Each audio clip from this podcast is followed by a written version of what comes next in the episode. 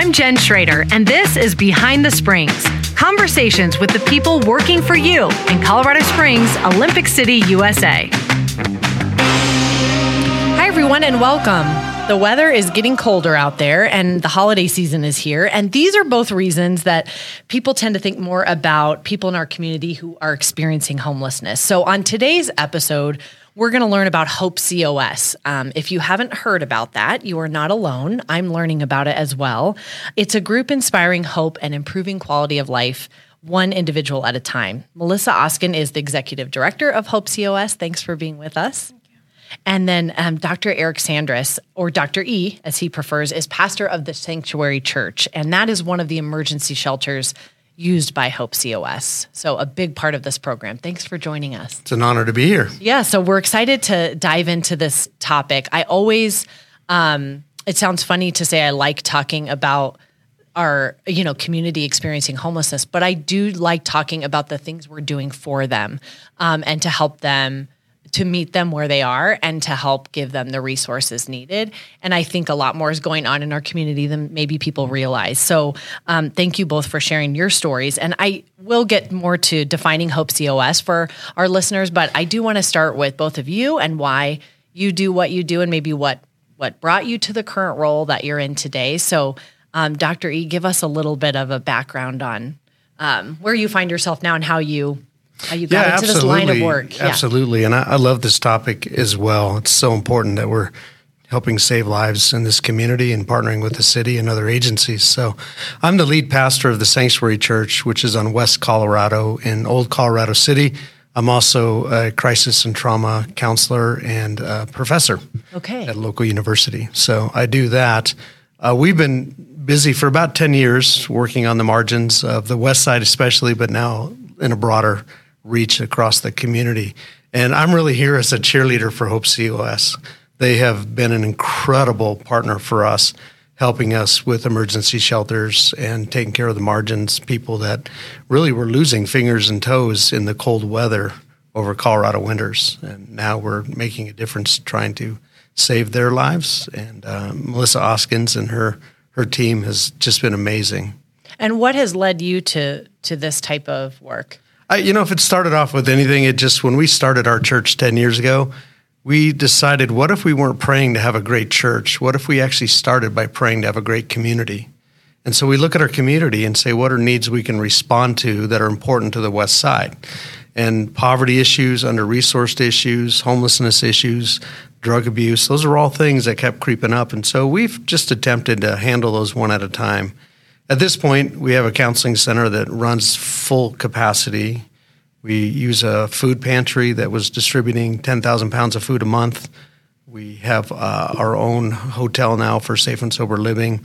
Uh, so we're just trying to do things to respond to needs in the community. So, I mean, you have a lot of resources right there for folks if they do utilize your emergency shelter. Yeah, we do. Right. Yeah. So that's really important. And at this point, it really was becoming bigger than us. Right. And so I think uh, you needed some help. stepped yes. in at just the right time to take what we were trying to do in a small way and really leverage it to something that is really effective at this point. So, uh, tell us a little bit about why you are even involved in Hope COS. Um, sure. What what what has your journey been like? um, yeah, so that's a, that's a question I get a lot. And so I have kind of these standard answers of um, I think I fell in love with working with this population while I was um, still with the Colorado Springs Fire Department and community and public health. That's where I really started interacting. But um, I think the I think the draw for me is that I see so much in, of myself and the people that we are working with and that we're trying to help. And with my own um, personal experiences, um, I had said this in an interview recently, but for me, it's um, there were times in my past, in the middle of my own addictions, that I would um, choose my addiction over a safe place to sleep. I would choose my addiction over, you know, spending time with my kids. I would choose my addiction over, like, really uh, anything in my life, you know, food, shelter, anything like that. And so I know what it's like to um, not really have the capacity to um, choose what I need for myself. And so um, we, in, in this particular shelter, we have a lot of people that, um, for various reasons and various struggles, um, don't fit into the existing options for them. And so those are the that's the population we're trying to serve. And when you say exis- existing options, I want to be clear with people. Like people will think of Springs Rescue Mission and places Salvation Yeah. Army and places like that that do offer shelter, and those places are very important. Right. Um, but they do have some requirements, correct, Yeah. that people need to meet to be there. Yeah. Okay. So yeah, and just um, so Springs Rescue Mission has been um, great about working with us for um, they serve the majority of the population, right? Right. And so the people that um, they are not able to serve because of the specific struggles, they are great about calling us, and we we work together on that to make sure that everybody who's seeking shelter in the city can can have shelter. And so addiction's a huge piece of that, which I, I think I've hinted at five times now. Um, so we so you personally have struggled with addiction in the past. So I um, February will be ten years sober for me. Um, Congratulations. thank you. Um, so my my addiction took me to a lot of places that um, gave me a better understanding of why some people do the things that they do, and that we don't. Um, in the middle of that, we don't really have the capacity to do otherwise. So And that doesn't mean that they should, like you said, Right. lose fingers and toes or worse when it gets so bitter cold. Right. And I, I think that's a, a huge thing. We like to um, paint a certain picture to try to say, hey, this person is just struggling. Like their their life is worth saving. And then we eliminate um, the things like we, we try to leave, we tend to leave addiction out of it because addiction isn't socially acceptable. So we paint a picture of somebody's struggle and we leave that part out of it. When the reality is, we should be able to say, you know, hey, yeah, this person is homeless because they had a lot of trauma in their life and they lost their job and they're struggling. Um, their life is valuable. But hey, this person's struggling with addiction and they can't keep a needle out of their arm, but their life is valuable and we don't want them to die either. And so that's, um, you know, when you're asking my personal, like, why am I involved with this? That's why. And I think for me, it's, um, it's trying to show up as that, as that person that I needed in my life back then that I could never find. And so I try to be that person um, in our warming shelters, in our street outreach, um, just in our, our everyday interactions with people that are strugg- struggling. Well, thank goodness for us that you decided to do what you're doing because you have such a great perspective and an important, so much important, you know, a viewpoint that you bring to this that most people just don't. They can't, even if they wanted to.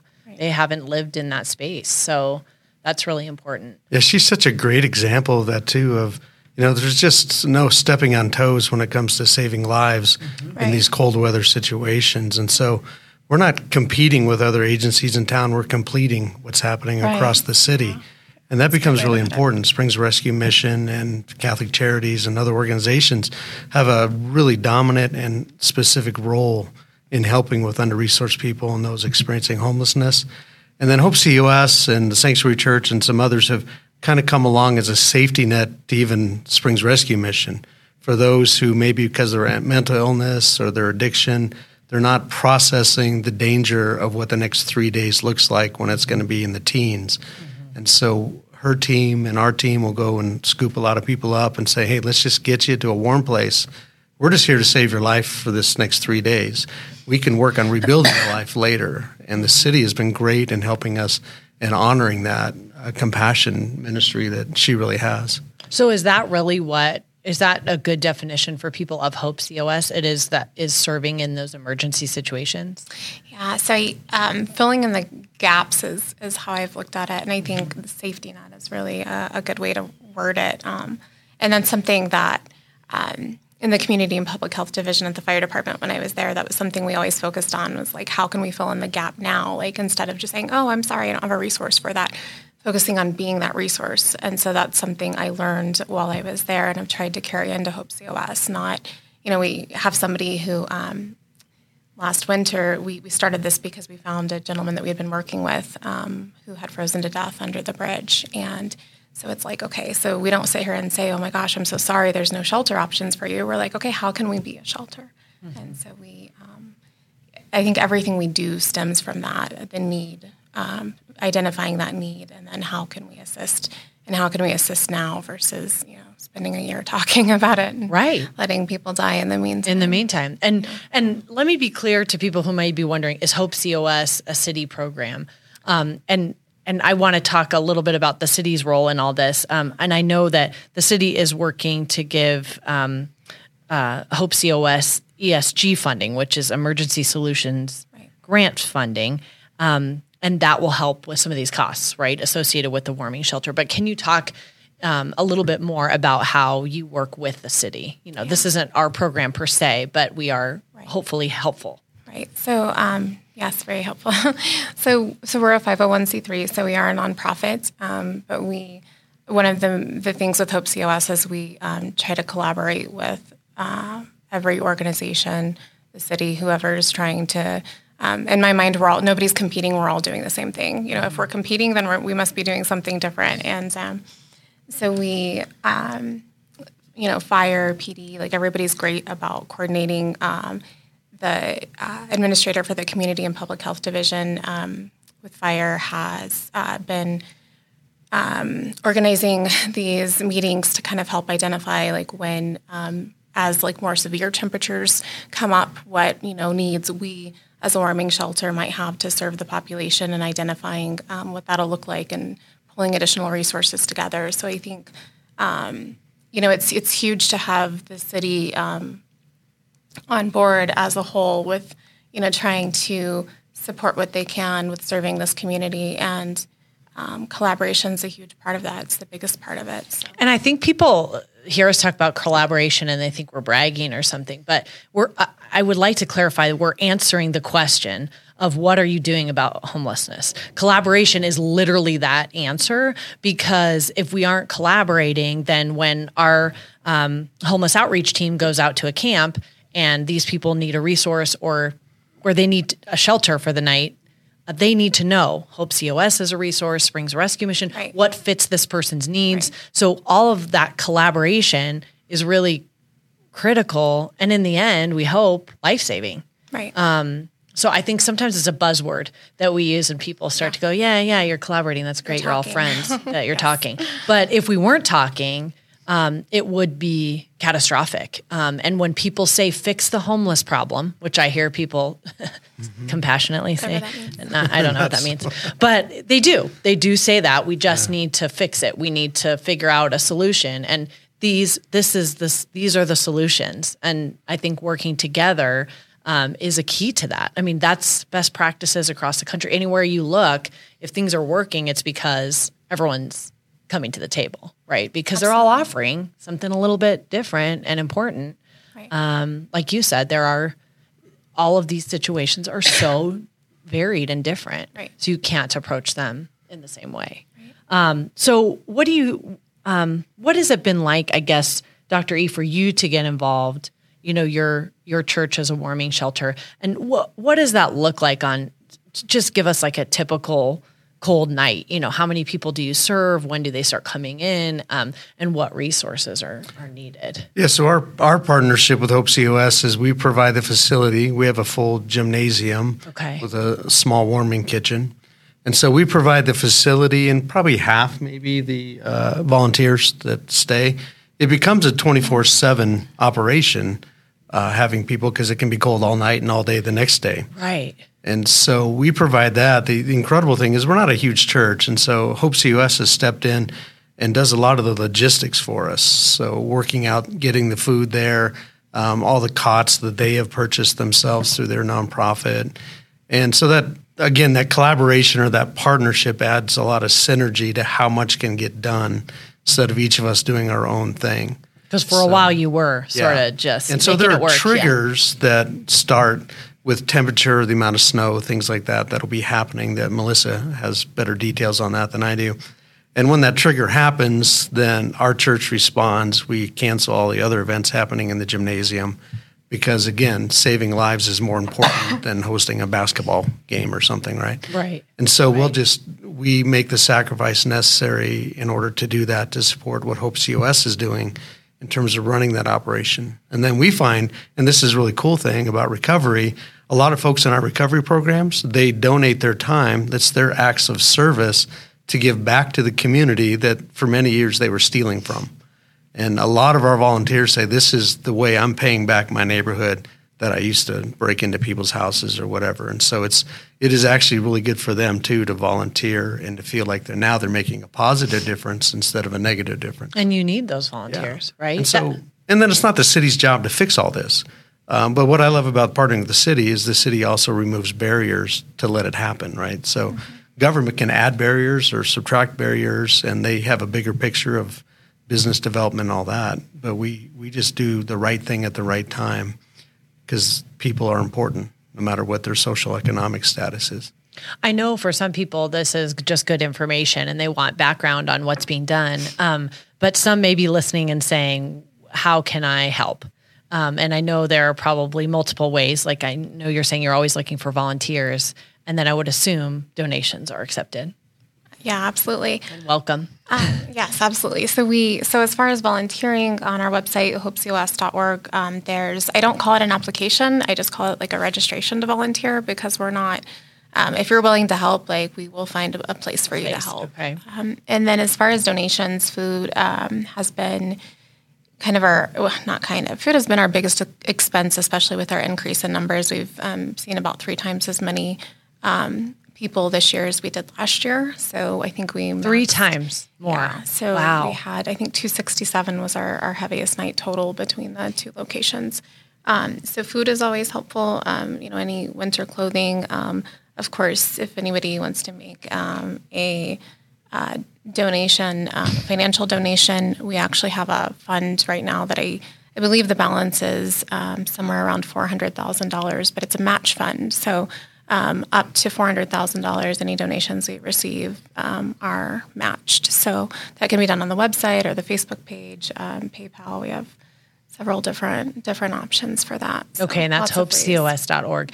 And um, what you mentioned a second location. Where is that? Um, that's at Vista Grande UCC, which is at Montebello and uh, um, Montebello and Union. Okay. So you're serving a different area yeah. that way, and do those seem to be good locations right now? They're they are great locations, um, just because you know they're two churches that are really invested in what we're doing and, and very supportive. Um, and to answer your question about serving a different location, uh, a different area, um, yes, there there's a lot of people that are camping on the end of town now. I don't know that um, everybody realizes that, and so that's part of it. Um, but also, we um, having two locations allows us to um, kind of move people around as needed based on what what their struggles are. I was just going to say sometimes the transportation is a huge obstacle, and I know sometimes our bus system um, helps with that on cold nights. And how, how else do you handle that? So we we do transportation 24 hours a day while we're open. Oh wow! Um, so we okay. have a bus that Embark allows us to use, and so we'll we'll pick up bus loads at certain locations, and then um, when PD or fire reaches out with an individual um, that maybe they're unseen with, um, we'll uh, we won't take the bus to that, but we'll take you know a truck or a personal vehicle and go pick that individual up. And so we try to um, not try, we, we do that 24 7 while we're open. Okay, that's really important. And he was saying the trigger is really the temperature. Um, and the conditions. So you're monitoring that all the time. Yeah, we um, so really we follow that that harm reduction guideline of below 20 degrees, and we coordinate with um, Springs Rescue Mission to make sure that they are on harm reduction. Um, just because the the impact it would have on us if we weren't on the same page, I think our our numbers would be way beyond our capacity. So. Mm-hmm. That's great. Well, so what do you what are your, what are your visions for the future? Um, what are you both hoping to do? It's it's probably a little daunting, as you said. You're serving three times the amount you were serving last year. Um, I guess maybe a more appropriate question is how do you stay positive and motivated to serve, given that um, it's it's a big task. Yeah, it definitely is a task. It's the numbers are growing because the city is growing right. and the city is trying to adjust to bigger city problems and issues now. And uh, you know, I've just I've been around long enough to you know know people hate two things. They hate the way things are, and they hate change. Right. So, but we've so that to, doesn't really work out. Yeah. So we've got to make some changes and yep. and partnering with the, these collaborative efforts across organizations and partnering with the city and things like that are making a huge difference in terms of saving lives. Now, again, we're at the base level when these shelters are happening. It's just about saving lives for the next 72 hours. It's not about higher level systemic issues of housing and drug addiction and mental health issues. We're just caring about people right where they are. Mm-hmm. And so people's support, their volunteerism, their donations make a huge difference there. Um, and I have found, though, the more that we collaborate, the more impact we're making. And that takes pressure off of everybody instead of leaning into just one or two organizations that have to carry that burden during those emergency times.